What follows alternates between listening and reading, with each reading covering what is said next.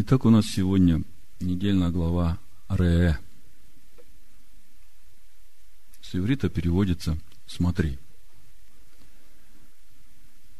Смотри в том смысле, что вот я тебе предлагаю благословение, вот проклятие, а ты смотри, что ты выберешь.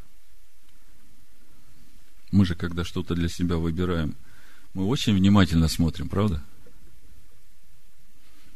Поэтому вот в этом слове «смотри» ответственность за выбор на человеке. Откроем книгу Откровения, 22 главу. Я скажу название проповеди, и потом будем разбирать нашу недельную главу. В общем-то, все, что в ней написано, большую часть из этого мы знаем. И это можно было бы сказать как повторение материала. Но то, насколько это важно, и то, для чего это нам нужно, мы начнем именно с этого. Потому что, когда мы увидим смысл всего, то тогда нам будет больше интереса, больше мотивации глубже и серьезнее в это вникать. Книга Откровения – Последняя книга священных писаний, 22 глава, последняя глава последней книги священных писаний. И здесь написано, неправедный пусть еще делает неправду. Нечистый пусть еще сквернится. Праведный дотворит правду еще, и святый да освящается еще. Если бы это было написано где-нибудь э, в Торе Моисея, пусть даже в последней его книге, то, я думаю, верующих Нового Завета это бы не так волновало. Ну, поскольку большая часть из них научили тому, что Тора Моисея – это Ветхий Завет, это уже прошлое, а у нас есть вот Новый Завет, и это то новое.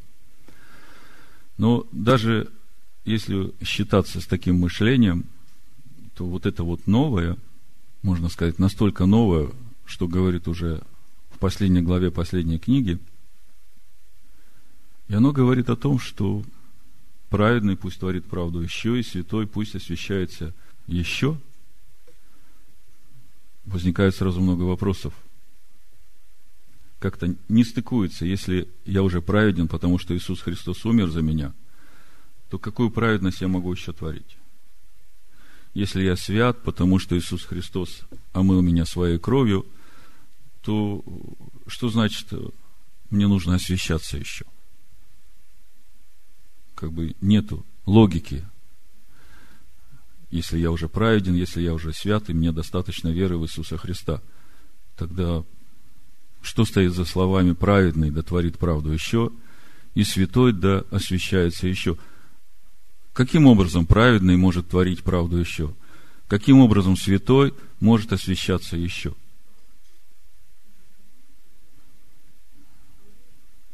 Да, я понимаю, что этот процесс до полноты Машеха в нас, но что надо делать? Освещаться. А, а как это? Покажи. Ну, кто-нибудь один. Ну, э, Бирута, по порядку давай, Бирута. Жить все время по Божьему Слову, это значит праведный делает правду еще. Угу. Еще, Вера. Жить по духу. А жить по духу это как? Исполнять заповеди. Обрезать свое сердце. Ну, как бы общее понятие. Вот если человек, который первый раз э, со всем этим сталкивается, ему как бы хочется больше конкретики, правда? Вот если сегодня с утра проснулся и, или завтра с утра проснусь, прослушав эту проповедь, и у меня сразу вопрос, а что мне делать? Молиться. О чем молиться?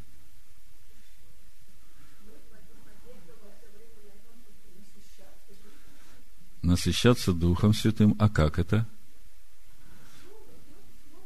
Слово, Слово. Хорошо. Давайте ближе к конкретным вещам. Э, раньше я тоже читал этот 11 стих, и у меня возникали такие же вопросы. И ясно, что в Новом Завете конкретных ответов на этот вопрос э, не найдешь, потому что все учение, оно дано в Торе. Ну, чтобы нам однозначно быть утвержденными в том, что то, что дано в Торе и пророках, ни в коем случае не противоречит тому, что написано в Новом Завете, и то, что написано в Новом Завете, ни в коем случае не противоречит тому, что написано в Торе и пророках, для этого достаточно прочитать первый стих первой главы послания евреям. Написано, Бог многократно и многообразно, говоривший из древля отцам в пророках,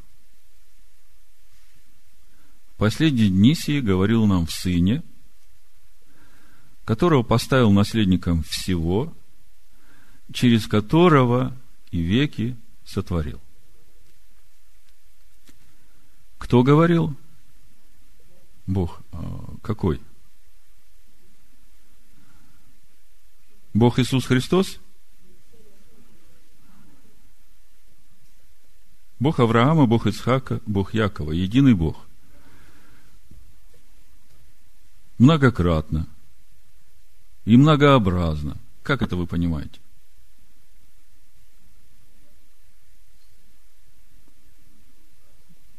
Меня супруга сегодня спрашивает, слушай, почему в этой недельной главе Бог дважды говорит о том, что вот э, есть кровью нельзя, что вот э, ешь как серну, если захочешь есть мясо, ешь, только кровь не ешь. Почему э, несколько раз повторяется? Многократно и многообразно. Для чего? Это важно. Это важно. Говоривший из древля отцам в пророках.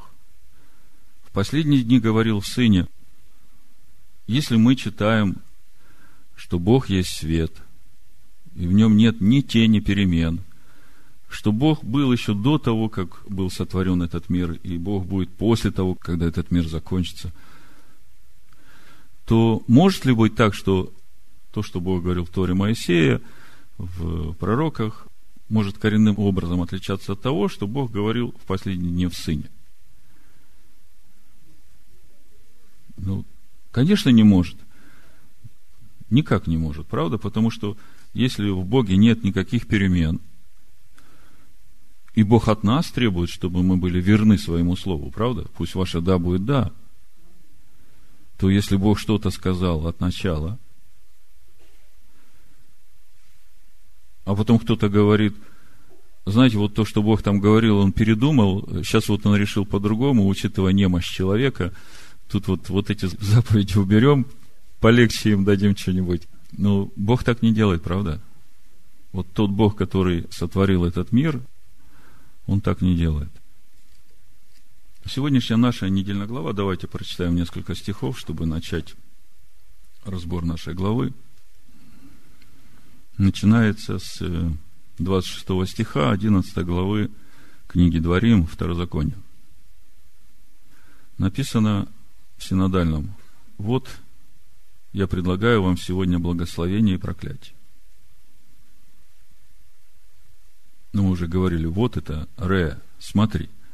Смотри, я предлагаю вам сегодня благословение и проклятие. Причем здесь я мы читаем в переводе с маленькой буквы и думаем, что говорит Моисей.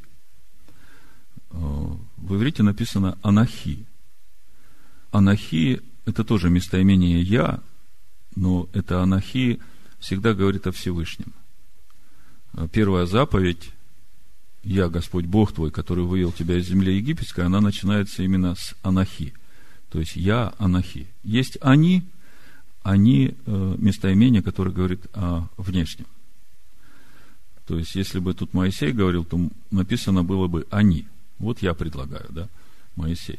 А тут написано «анахи». То есть, э, этот стих вот конкретный пример того, как Бог уже говорит через Моисея, и Моисея здесь просто нет, он как сосуд, и он как голос. То, о чем мы говорили раньше. Смотри, я предлагаю вам сегодня благословение и проклятие. Благословение, если послушаете заповеди Господа Бога вашего, которые я заповеду вам сегодня. А проклятие, если не послушаете заповеди Господа Бога вашего и уклонитесь от пути, который заповеду вам сегодня.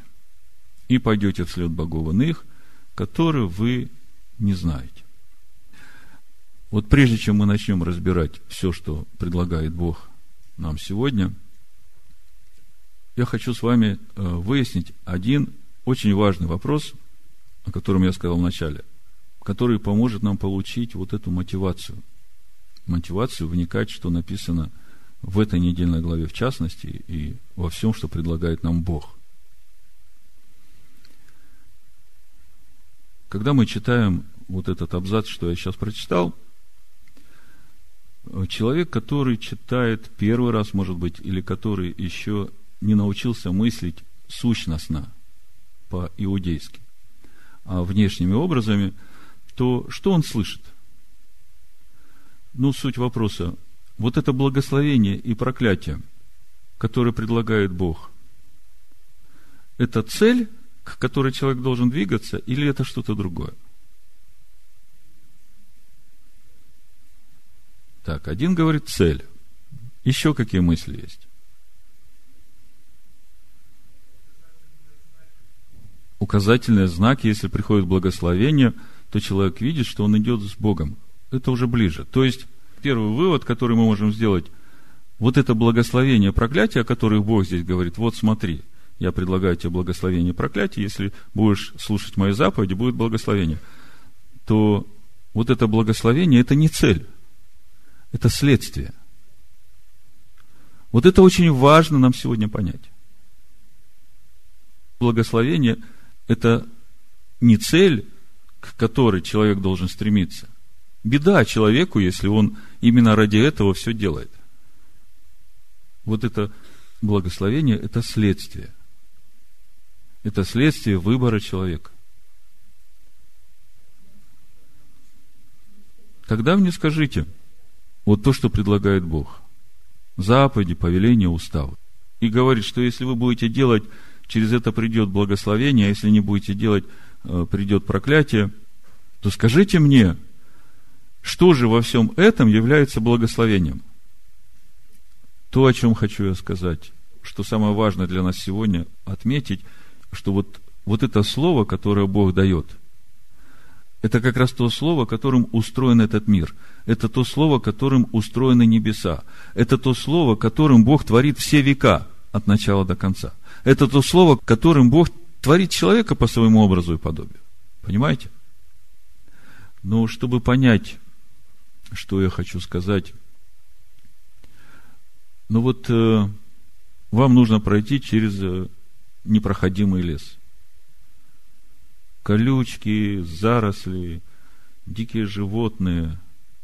И вам надо вот обойти нельзя, надо идти через этот лес, через эти джунгли. И есть определенная конкретная точка, куда вам надо прийти. А Бог дает человеку слово, которое указывает ему путь, как идти вот через это непроходимое. Через это зло, через эту тьму, через эти колючки, через этих диких зверей. И Бог говорит, вот он мой путь. Вот если ты будешь идти по жизни через этот мир вот этим путем, то, во-первых, у тебя не будет никаких препятствий. Во-вторых, этот путь, он находится под моей защитой. И ты успешно пройдешь и выйдешь именно туда, куда тебе надо. То есть, если все это вместе сложить, я хочу, чтобы вы по-новому посмотрели на ценность, важность, нужность того слова, которое Бог дал человеку. Вы же понимаете, что э, весь мир устроен, и он работает в соответствии с определенными духовными законами. Знаем мы эти духовные законы или не знаем, эти законы все равно работают. Эти духовные законы, они даны в Слове Бога. И Бог говорит, вот будешь жить по этим заповедям, будет приходить благословение. То есть, это следствие выбора человека. Но для того, чтобы человек учитывал действия этих духовных законов. Ему же их надо знать. И для того, чтобы ему узнать эти законы духовные, что значит освящаться, что значит очищаться, что значит делать правду, Бог дает свое слово. Вот смотрите, миллионы людей живут. Люди рождаются, люди умирают уже 6 тысяч лет. Вот этот процесс движется. И всякий разумный человек, глядя на этот мир, он понимает, что это гармоничная, стройная, продуманная система – и хорошо бы знать, по каким законам она живет, чтобы вписаться гармонично в эту систему. Потому что противостоять этой системе, как бы переделывать ее под себя или что-то пытаться изменить, ну, человеку это не под силу, согласитесь. Более того, если он будет что-то делать против вот этой гармонии этого мира, в конечном итоге это же обернется ему во вред. И вот Бог дает свое слово и говорит, вот это слово, которым устроены эти небеса. Это слово, которым я творю века.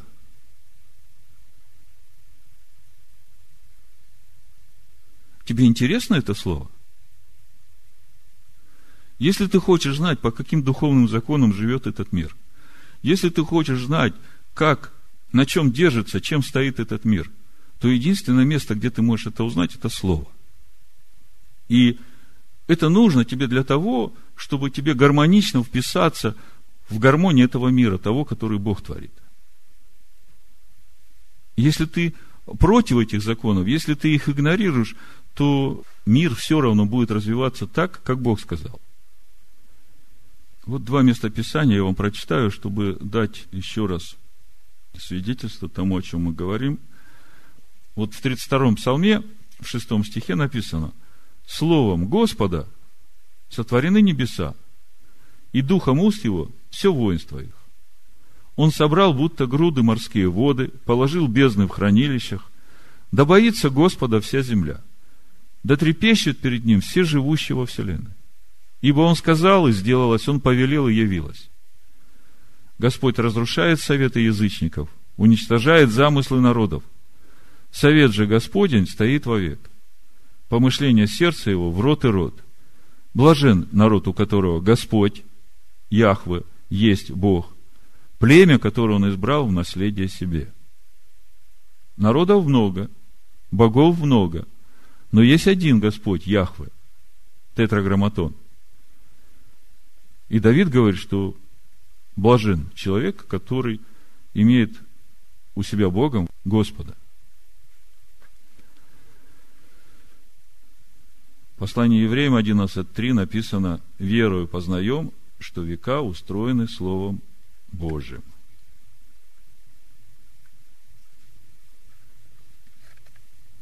То есть мы видим, что для человека большой подарок от Творца этого мира и от Творца человека – его Слово. Вы согласны со мной? То есть это такая огромная находка – которая позволяет человеку сориентироваться вообще в этом мире, которая позволяет человеку увидеть, познать, какими законами живет этот мир и гармонично вписаться в, в этот мир, чтобы исполнять замысел Бога. В итоге, смотрите, плач Иеремии, 3 глава, 38-39 стих. В синодальном переводе написано – не от уст ли Всевышнего происходит бедствие и благополучие. И когда человек читает, он сразу думает, а, вот, что это тут брат Александр распинается, типа того, что ответственность на человека хочет возложить. Вот же написано, что, в принципе, от Всевышнего все исходит. Так, э, если смотреть на иврите, что написано, я прочитаю. Ми пи эльон – Лё ТЦ А Раот В Атов. Ми Пи из уст Эльон Всевышнего. Лё ТЦ не исходит. Не происходит. Вот это зло и вот это добро. Видите, как написано? То есть, плач Еремии 3.38. написано, что от уст Всевышнего не происходит ни бедствия, ни благополучия. А все это результат выбора человека. И дальше в 39 стихе написано, зачем сетует человек живущий? Всякий сетуй на грехи свои. Вот после такого длинного введения мы начинаем понимать суть слова грех. Не академически, там, скажем так, не так, как нас вот все время учат, вот смотри, вот это не делай, это грех. Я хочу, чтобы вы на это свободнее, просторнее посмотрели и поняли, что грех это когда ты не вписываешься в тот э, гармоничный мир, который творит Бог. Грех это когда ты игнорируешь вот эти духовные законы, которыми живет этот мир. И в итоге результатом этого греха является бедствие, потому что ты посеял, то, что ты посеял, оно принесет урожай в твою жизнь, в жизнь твоих детей. Я на этой неделе с одним дедушкой так случайно получилось, несколько минут пообщался, посидели на лавочке, поговорили. Я говорю, дедушка, вот вы прожили долгую жизнь. Какие выводы, какой вот итог жизни вы увидели для себя? И он сказал очень просто – вот за свою долгую жизнь я увидел, что люди, которые делают зло, это зло к ним возвращается. И люди, которые делают добро, это добро к ним возвращается. Вот человек, я не знаю, читал он Писание или нет, потому что когда я начал ему задавать э, вопросы, а почему это происходит – он сказал, ну, видимо, Бог есть. У меня сразу в духе приходит Экклезиаст, 12 глава. Тоже заканчивается книга Экклезиаста. Это, вы знаете, что это тот же самый царь Соломон, да? Так вот, заканчивает он книгу мудрости свою такими словами – 12 глава, Экклезиаст, 13 и 14 стих. Выслушаем сущность всего. Бойся Бога и заповеди Его соблюдай. Потому что в этом все для человека. Ибо всякое дело Бог приведет на суд. И все тайное хорошо оно или худо.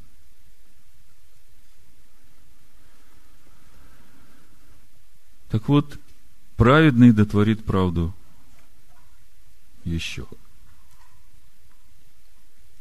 Что же мне творить, если я уже праведен, если Иисус Христос умер за меня? Книга Второзакония, 6 глава, говорит, что мне творить. 25 стих всем будет наша праведность, если мы будем стараться исполнять все сии заповеди перед лицом Господа Бога нашего, как Он заповедал нам.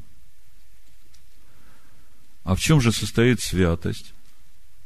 Святой да освящается еще.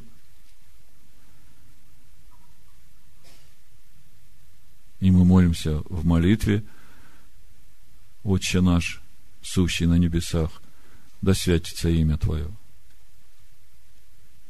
Что значит светить имя Его? Что значит святой да освящается еще?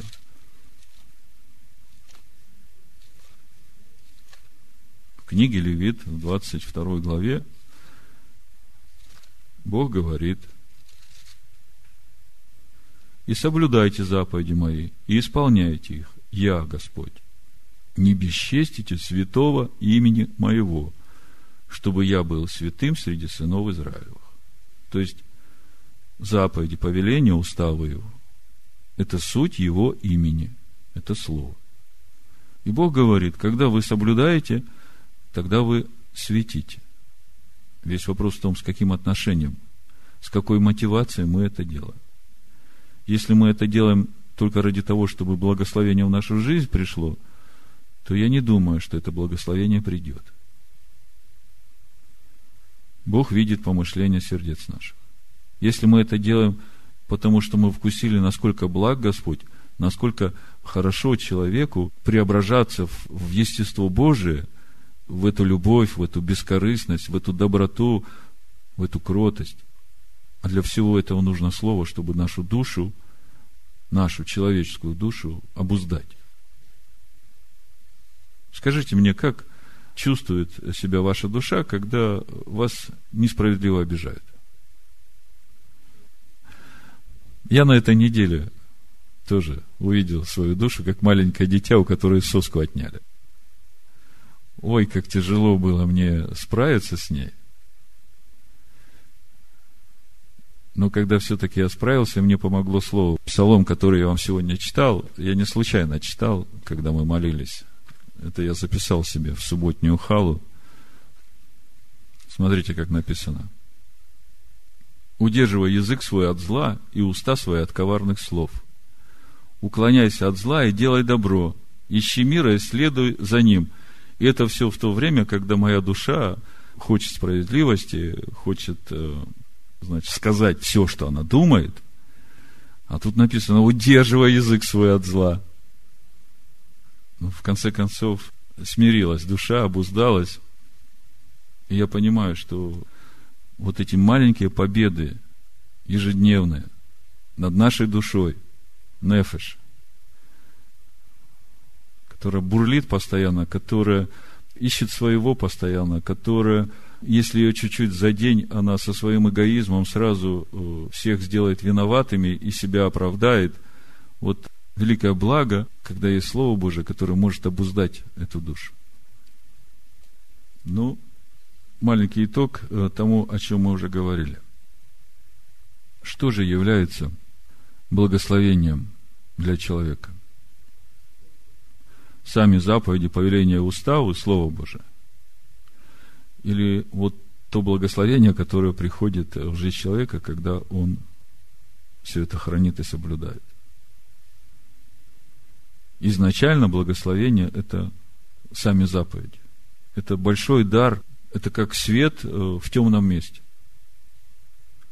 Вот когда вы э, в непроглядной тьме, и вы не знаете, куда идти, и если вы не найдете этот путь, то вы умрете там с голоду, и никто вас не найдет никогда. И вот э, вдруг вы видите этот свет, на который вы начинаете идти, и благодаря этому свету вы спасаете свою жизнь. Вот я бы сказал, вот настолько важно вот это слово, которое Бог дал человеку, живущему в этом мире. И если мы действительно уже согласны с этим, то тогда имеет смысл нам начать рассматривать сегодняшнюю недельную главу. Многие вещи вы уже знаете, я просто повторю, поделюсь некоторыми мыслями, свяжу это с э, местами Писаний Нового Завета, потому что, например, в этой недельной главе в двух местах встречаются такие вещи, об которые притыкаются новозаветние верующие. Например, Второзаконие 14 глава, в 21 стихе написано «Не ешьте никакой мертвечины, иноземцу, который случится в жилищах твоих, отдай ее. Он пусть ест ее или продай ему ибо ты народ святый у Господа Бога твоего. Не вари козленка в молоке матери его. В 15 главе Второзакония, ну, с первого стиха прочитаю. В седьмой год делай прощение. Прощение же состоит в том, чтобы всякий взаимодавец, который дал взаймы ближнему своему, простил долг и не взыскивал с ближнего своего или с брата своего. Ибо провозглашено прощение ради Господа с иноземца взыскивай, а что будет твоего брата твоего, прости. То есть, вот э, два момента, об которые притыкается сегодня новозаветний верующий. Говорит, а, вот эти евреи, видите, какие они? Они нас за людей не считают. Значит, нас они вот взыскивают, а своим прощают. Мертвечину нам продают, сами не едят. Так вот, э, чтобы не было такого мышления, такого отношения, хочу такую мысль простую вам сказать, которая снимает все эти вопросы и споры. Бог уводит свой народ в хананскую землю. Там живут люди, которые уже 400 лет со времен Авраама переполняли чашу беззаконий. И э, его народу предстоит жить в этой земле. И самая главная задача у Бога – сохранить свой народ до того времени, когда Машех придет в этот мир через этот народ, чтобы потом это спасение распространить на все народы.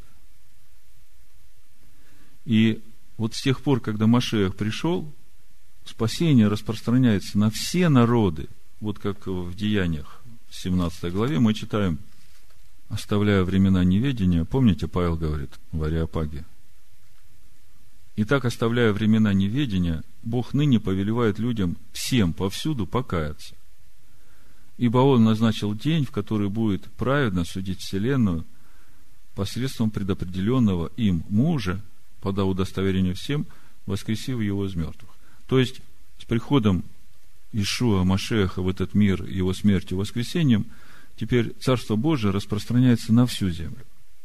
И когда мы читаем о том, что иноземцу мертвечину можешь отдавать или э, не прощать долг иноземцу, то вот здесь вот слово иноземец, корень, это тот, который, зная законы Бога, противится им и отвергает их, пренебрегает.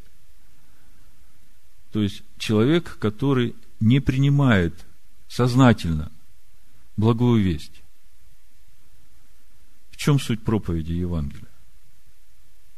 Научить все народы закону Бога. В этом суть Евангелия. Ишуа, когда вышел из пустыни, он начал проповедовать Евангелие Царствия. И когда мы смотрим суть его проповеди – мы видим, что он не отменяет ни один закон, а он объясняет, как исполнять этот закон с праведностью Божией. То есть, до прихода Иешуа Машеха Царство Божие э, хранилось в обществе израильском, а теперь, с приходом Иешуа Машеха, в общество израильское могут войти все люди, все, которые избирают слушать заповеди Бога. Они входят в общество израильское если мы смотрим на учение Иешуа и сравним его с Торой, мы можем увидеть, что разница только в том, что теперь вот это Божье учение, оно распространяется на весь мир, на всех людей. Помните, в Ефесянам 2 главе, там же Павел пишет, что кто вы были без Христа, без закона Бога? Отчуждены от общества израильского.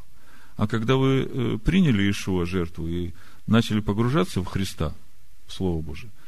Вы вошли в общество израильское и наполняетесь тем же духом и устрояетесь в тот же самый храм, потому что у Бога храм один, который в Машехе.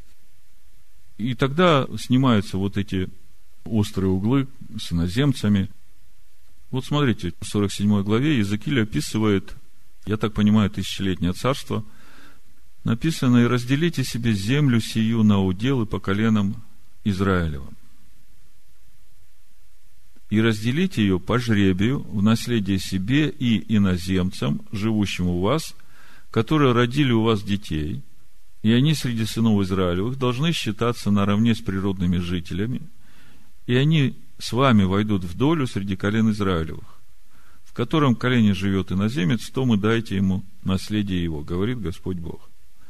То есть, э, Бог через пророка Иезекииля дает четкое свидетельство того, что иноземцы, пришельцы в обществе израильском, если они э, разделяют ценности общества израильского, они имеют такое же наследие, как и природное. А если читать пророка Исаию, 56 главу, то мы там видим, что Бог даст иноплеменникам, которые присоединились к Господу и вошли в его народ, место больше и лучше. Мы в прошлый раз об этом говорили. Вот еще один момент, который я хотел немножко э, оговорить мы уже о нем много говорили, это то, что написано в Галатах, что Ишуа взял проклятие закона на себя. Давайте прочитаем. Я просто несколько слов скажу, чтобы снять напряжение с этого места. Написано, послание Галатам, 3 глава, 13 стих. Христос, Машех, искупил нас от клятвы закона сделавшись за нас клятвою, как написано, проклят всяк, вещащие на древе. Дабы благословение Авраамова через Христа Иисуса распространилось на язычников, чтобы нам получить обещанного духа веры. Значит, э, Христос искупил нас от клятвы закона. То есть от проклятия закона. Бог говорит, вот я предлагаю вам благословение и проклятие. Благословение, если будете слушать заповеди моей постановления уставы, проклятие, если не будете слушать. Да? Так вот, человек приходит к Богу, верит, что Иисус Христос умер за его грехи, и Слово говорит, что Христос такого человека искупает от проклятия закона. То есть, все проклятие его рода, там до третьего, четвертого, все, что в жизни человека, все зависимости, э, всякий изъян в душе человека, Машех все это искупает. Для чего? Для того, чтобы восполнить э, теперь в этой душе вот этот всякий недостаток, который э, пришел в душу этого человека за счет того, что человек или его дед или прадед делали какие-то грехи, которые стали уже наследственной информацией э, родившегося ребенка. То есть, если Христос искупает проклятие, то это значит, что вот та оскомина, которая от кислого винограда, который ели отцы, то есть вот та греховная жизнь нераскаянных грехов отцов, которые стали наследственной информацией в душе человека и стали наследием родившегося ребенка. Вот от этого всего Бог искупает человека. Христос искупает. И это говорит о том, что уже в жизни человека эти проклятия не работают. Зачем это нужно? Это нужно для того, чтобы человек ощутил свободу от всякой зависимости. Ощутил свободу от всякого рабства.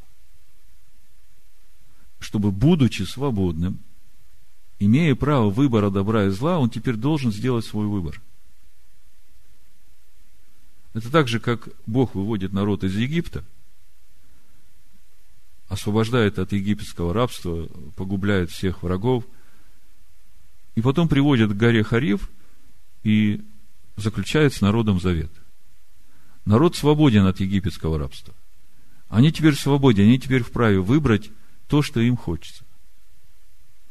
И вот э, главный принцип, как мы уже говорили в начале, создания Божьего народа – он совершается через э, вот эту свободу выбора.